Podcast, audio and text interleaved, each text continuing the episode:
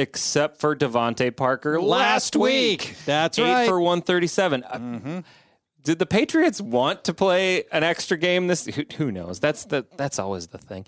Uh, Corey Davis on the bench only topped 60 yards twice this season. However, Tajaé Sharpe, Wow.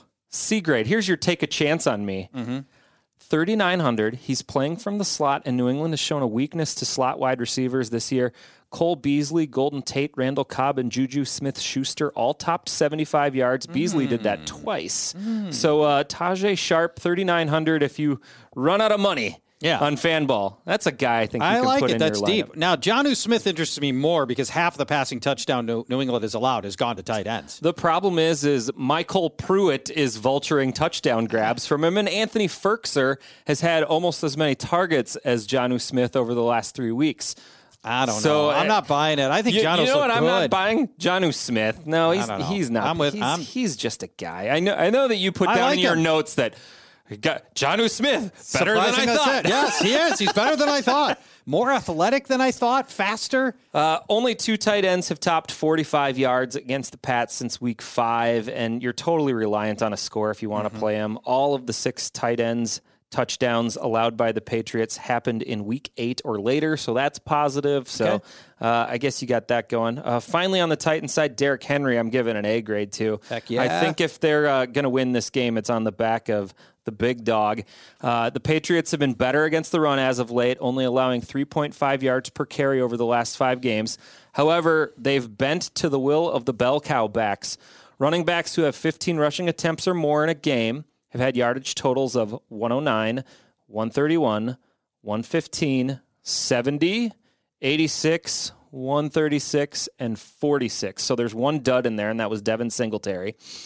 But there's yardage to be had. The problem is the Pats have only allowed one rushing touchdown to an opposing back all year, and that was Gus Edwards, and one receiving touchdown to a running back all year. That was Duke Johnson.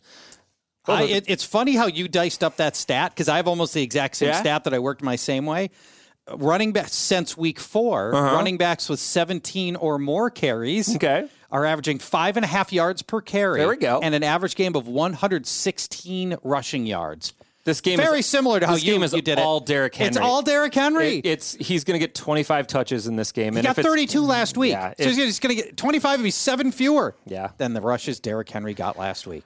Um, what a what a monster! He's he a beast. Um, I do still see the Patriots winning this game, however, and uh, one of the reasons why is I kind of like the running game matchup for the Patriots in this one. And your favorite player, Sony the Walkman. pedestrian Sony Michel, the Walkman himself, who's 5,600 on Fanball. I'm giving him a B grade.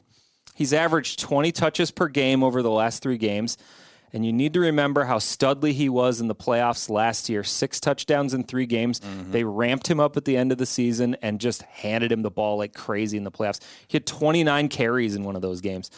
Um, the Titans have allowed eight rushing touchdowns to opposing backs over the last six games. During that span, they did not allow one receiving touchdown to a back. So that kind of downgrades James White, mm-hmm. who I like better in reality. Mm-hmm. But the Titans are one of four teams in the NFL to allow